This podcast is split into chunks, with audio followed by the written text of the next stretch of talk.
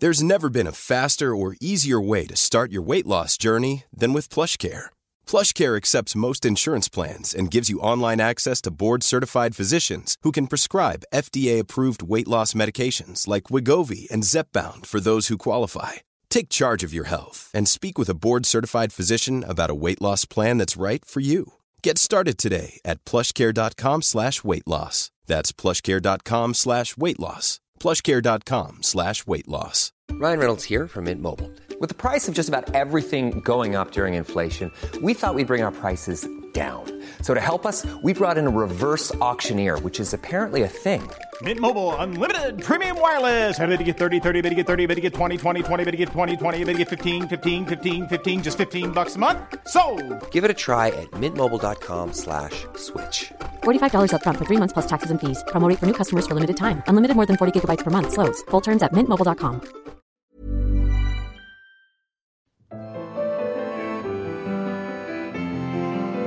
Hello, and welcome to my favourite work of art with me, Dr. Laura Jane Foley. Each week, I'm joined in the studio by a guest who tells me all about an artwork that means something to them. Today, my guest is Bill Thompson. Bill is a technology writer and broadcaster. Bill studied philosophy and psychology at Cambridge University and holds a diploma in computer science. He has an honorary doctorate from Anglia Ruskin University and is a visiting adjunct professor at Southampton University. In the 90s, Bill set up The Guardian's hugely popular website. He is currently the principal research engineer in the BBC's Research and Development Department. He's also a co presenter on Click, the BBC World Service radio programme, which covers technology stories from around the globe. I'm delighted you're joining me today. Welcome, Bill. It's lovely to see you. So tell me, what is your favourite work of art? Well, it won't surprise you to hear that, that it's a work of art that has an, an enormous digital dimension. Fantastic. It's a piece called Pulse Room, and it's by the Mexican Canadian artist Rafael Lozano Hemmer. And it's one of the most transcendental works of art it's ever been my, my joy to experience. Uh, it, it's just, it's one of those things where you see it once and it stays with you forever. Oh, fantastic. That's what we all want from an artwork, isn't it? So tell us a little bit about it. Well, first I should tell you the context because I, I, had I was fortunate enough to be introduced to it by Rafael, by the artist. Wow. Because one of the things we do on Click, which is this technology show on the World Service, is we get to go to the Venice Biennale every two years to look at digital art, to report on it because there's so much happening and technology has become so important in the art world for, for describing, delivering, and, and, and creating works. And uh, Rafael Lozano Hemmer was the Mexican artist at the Biennale in 2007 took over the amazing Palazzo Soranzo van Axel, which is in Cannaregio, if you know it, an astonishing uh, Venetian uh, palazzo. And one of the pieces in there was Pulse Room. So I got to be introduced to it by the artist. You go into a, a darkened room, you know, massive ceilings, and there were about 300 light bulbs in there in serried ranks arranged ahead of you. Um, each one was pulsating. Pulse Room. Fine. In front of you are two metal electrodes, two, two metal bars that you have to hold on to, and a single light bulb is there. And you hold on to this bulb, and after a while, it starts pulsing with your heartbeat. Wow. It's measuring your pulse, storing it, and making this incandescent light bulb follow your heartbeat.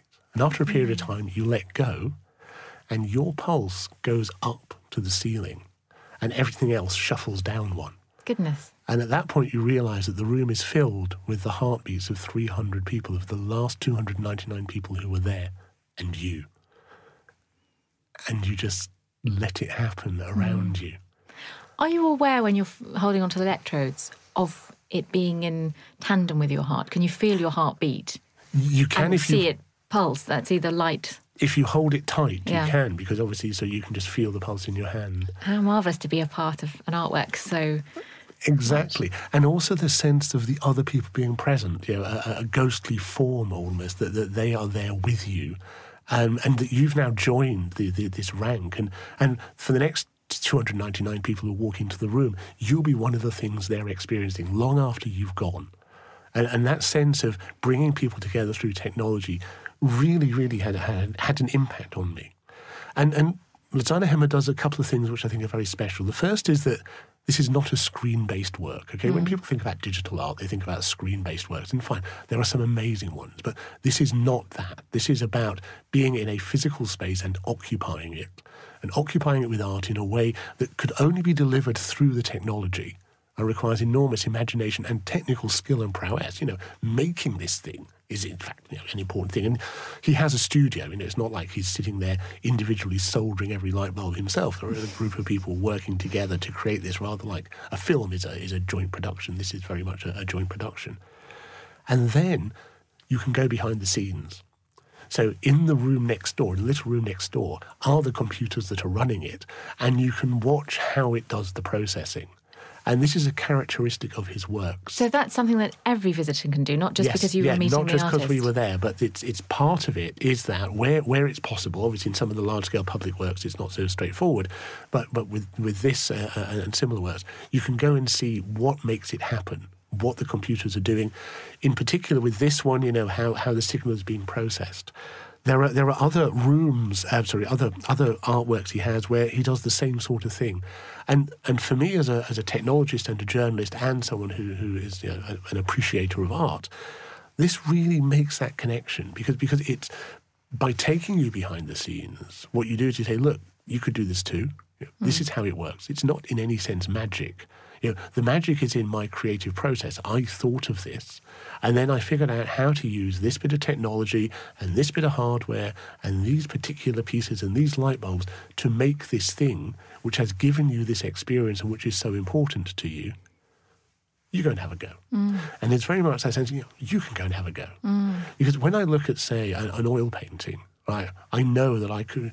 The idea of being able to get that mastery of the brush, to be able to do that, to be able to take my visual field and transform it into some splodges on a canvas, which from a distance of three meters look like a human face. Whoa, that's just beyond me. That's that's never going to happen the idea of coming out with a really interesting idea for something like this and being able to take the necessary technical components, put them together, that I could do. This sort of interactive digital art is absolutely doable. And we see that, of course, in the world these days because we've got all these very simple computers, well, yeah, sort of single board computers like the Arduino and the Raspberry Pi and the Microbit. And people are starting to use those. It's very easy to get your hands on the sort of technology that 10, 20, 30 years ago was expensive and just unavailable. Now people are starting to do things using these, and some of the things they're doing are, you know, are modern art, are, are art in, their, in this new genre. I'm interested in the idea of technology being seen sometimes as a solitary enterprise. Mm-hmm. And I wonder how the artist in, means for the artwork to be experienced. When you're there holding onto the electrodes, are other people walking around the space? Are they limited in numbers? Because surely that would, if there were too many people in the space, surely that would affect your experience of the pulsing lights. It would. In, in, in the, the time when I saw, saw Pulse Room, it was fairly quiet. There were other people around, but they definitely didn't get in the way. Um, and I imagine that the numbers would be managed just to, to make that that a, to make that part of the experience. But you're right; it could easily be destroyed. Obviously, it's a darkened room, and the the quiet and the, the, the sounds you hear are an important part of it you're right. The whole thing is constructed, and, and you know it can be moved. I saw it in Venice in 2007. It had been first created in 2006. You know, it's been around, um, it travelled to other places. It is something that can be installed in other spaces. Have you seen it other times? Or? I haven't. No, I've seen. You know, there's a video of it, and I have my memories. And, yes. and actually, you know, my heart my pulse is long gone, I imagine, unless it's stored on a hard drive somewhere in. Well, that's interesting. I mean, what do you think the ethical concerns are of, of this artwork? Because you're stored there, it's stored for at least 300 visits, subsequent visits to your own. Yes. Uh, what kind of ethical concerns are there? Well, it, it gets worse. One of the other uh, pieces in the in the Pulse series records your fingerprint. Oh no! That, that massively on a really? screen. It does. It does. Um, so with the heart rate, I'm not sure there are many ethical concerns because they're not that characteristic in any way. You couldn't pin someone down for it. It'd be quite hard for me to pick my heart pulse, heart, that, that minute of my pulse from that day in Venice out from another collection of them. This issue around whether you're collecting biometric data and that occasions a debate around this, this, this intersection between art and technology is, I think, a really important one, though, particularly when it comes to more interactive works of art, which might have more of you in them. Uh, so I don't think that Pulse Room itself raises these issues, but they're definitely something which is starting to emerge. Definitely. Well, are there any other artists, uh, sorry, any other artworks by this artist that you've enjoyed? I like loads of them, but, but I think one of my favourites of, of his other work is called Underscan. And that's an interactive video art installation designed for public space. And what happens there is that you're walking through a public space and projected onto the ground in front of you are people, sort of you know, uh, recordings of people, but they're static. And when your shadow falls over someone, they start to move. So it feels to me a bit like walking over a graveyard, mm. and as you as your your shadow passes over a grave, the person in it turns and looks at you, and it's very disconcerting. But it's not actually negative or ghoulish in fact, because the people are not sort of clawing out to get their way out of the pavement or anything like that. They are just looking at you. But the, that was actually done in Trafalgar Square a few years back and was very successful. And again, that's another one where you get to see behind the scenes. So the, the there is a camera up along with the projector that's monitoring for your shadow. And when your shadow and the projection intersect, then it says play. So you get to see how it works. Uh, and Underscan is really quite a powerful way of, of opening up a public space to a debate about the value of art, I think. it's a definitely. really lovely one. I think the use of technology in art is interesting because we see these sort of tricks in, in, in play and, in, and, and often in a commercial setting in shops and they use projections on things and you go and tap them with your foot or something. And yet this is being used by an artist. At what point does a bit of playful technology become art?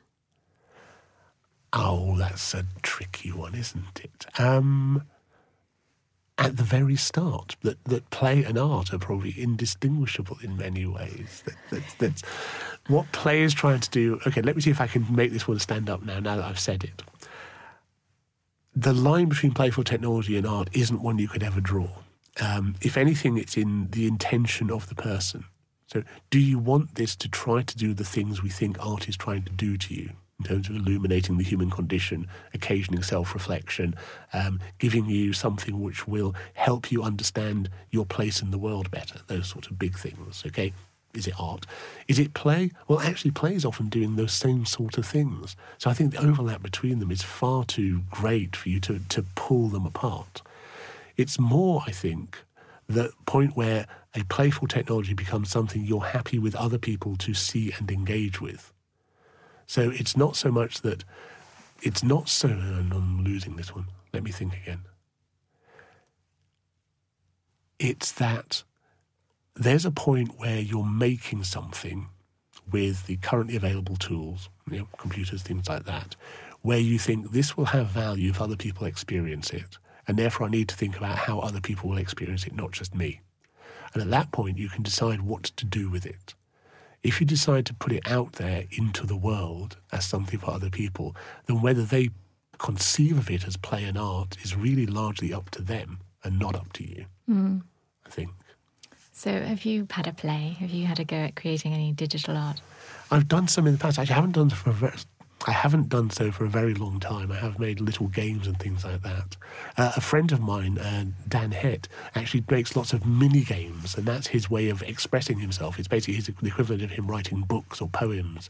So each of his mini games is almost like a little poem that you play in a certain way and illuminates some aspect of your life. So that's one approach where, where you start to cross these lines. As I say, the thing about Lozano Hemmer's work is it's not by and large screen based, which is how we traditionally think of Yeah. digital art. It does involve making stuff and making things in the real world. Mm. And that often requires a much greater investment because you have to, you have to think about you know, the mechanical aspects of something and the physical aspects of how it will look, how it will work, and how robust it will be with an mm. audience, particularly something like Pulse Room where people are touching it all the time. You know, what happens when it breaks. Uh, so, you know, it's a, it's a very different experience. I haven't done anything of that scale. I do have some friends who have, and it's a real challenge every time.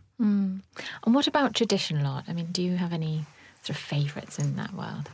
Um, well, I'm a big fan of Titian, like everyone else, isn't I? I mean, aren't you? So you know, so that's what I do when I when I go to galleries of Titian. I tend to end up there. So yes, no, I love yes, representative sort of portraiture and stuff like that. No, so art's a big part of your life. art is, is a very important part of my life. Isn't it a big part of everybody's life? Well, I wish it were. I think people sometimes pass by the, the art galleries, especially if they live in London. I mean, I think there's so many of them and we take them for granted, I think, don't we? Yes, okay. So people don't seek out art perhaps as much as they should, but art is a big part of everybody's life, even if it goes unacknowledged. Because without it, why is it? Why is anything worthwhile? you know, art is the thing that illuminates our existence, that gives us a pathway towards the meaning, and gives us access to to the creative process of other people in a way that is absolutely vital for us just to get on in the world as fellow human beings. That's a really nice place to end it, actually, Bill. Thanks so much for coming in. It was my pleasure. Today, we were talking about Pulse Room by the Mexican Canadian electronic artist Rafael Lozano Hemmer. Lozano Hemmer was born in 1967. He is best known for creating and presenting theatrical interactive installations. His work utilizes robotics, computer graphics, film projections, sound, internet links, video, ultrasonic sensors, and LED screens. He is a true technology artist. Pulse Room was created in 2006 and was presented at the Venice Biennale in 2007.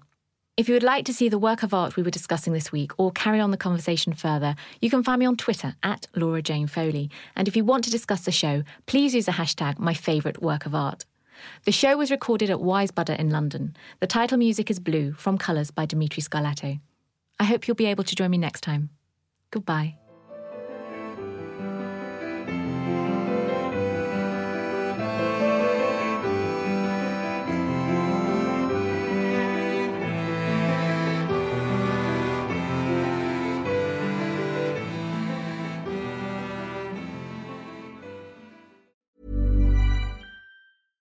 Imagine the softest sheets you've ever felt. Now imagine them getting even softer over time. That's what you'll feel with Boll and Branch's organic cotton sheets. In a recent customer survey, 96% replied that Boll and Branch sheets get softer with every wash. Start getting your best night's sleep in these sheets that get softer and softer for years to come. Try their sheets with a 30-night guarantee. Plus, get 15% off your first order at bollandbranch.com. Code BUTTERY. Exclusions apply. See site for details.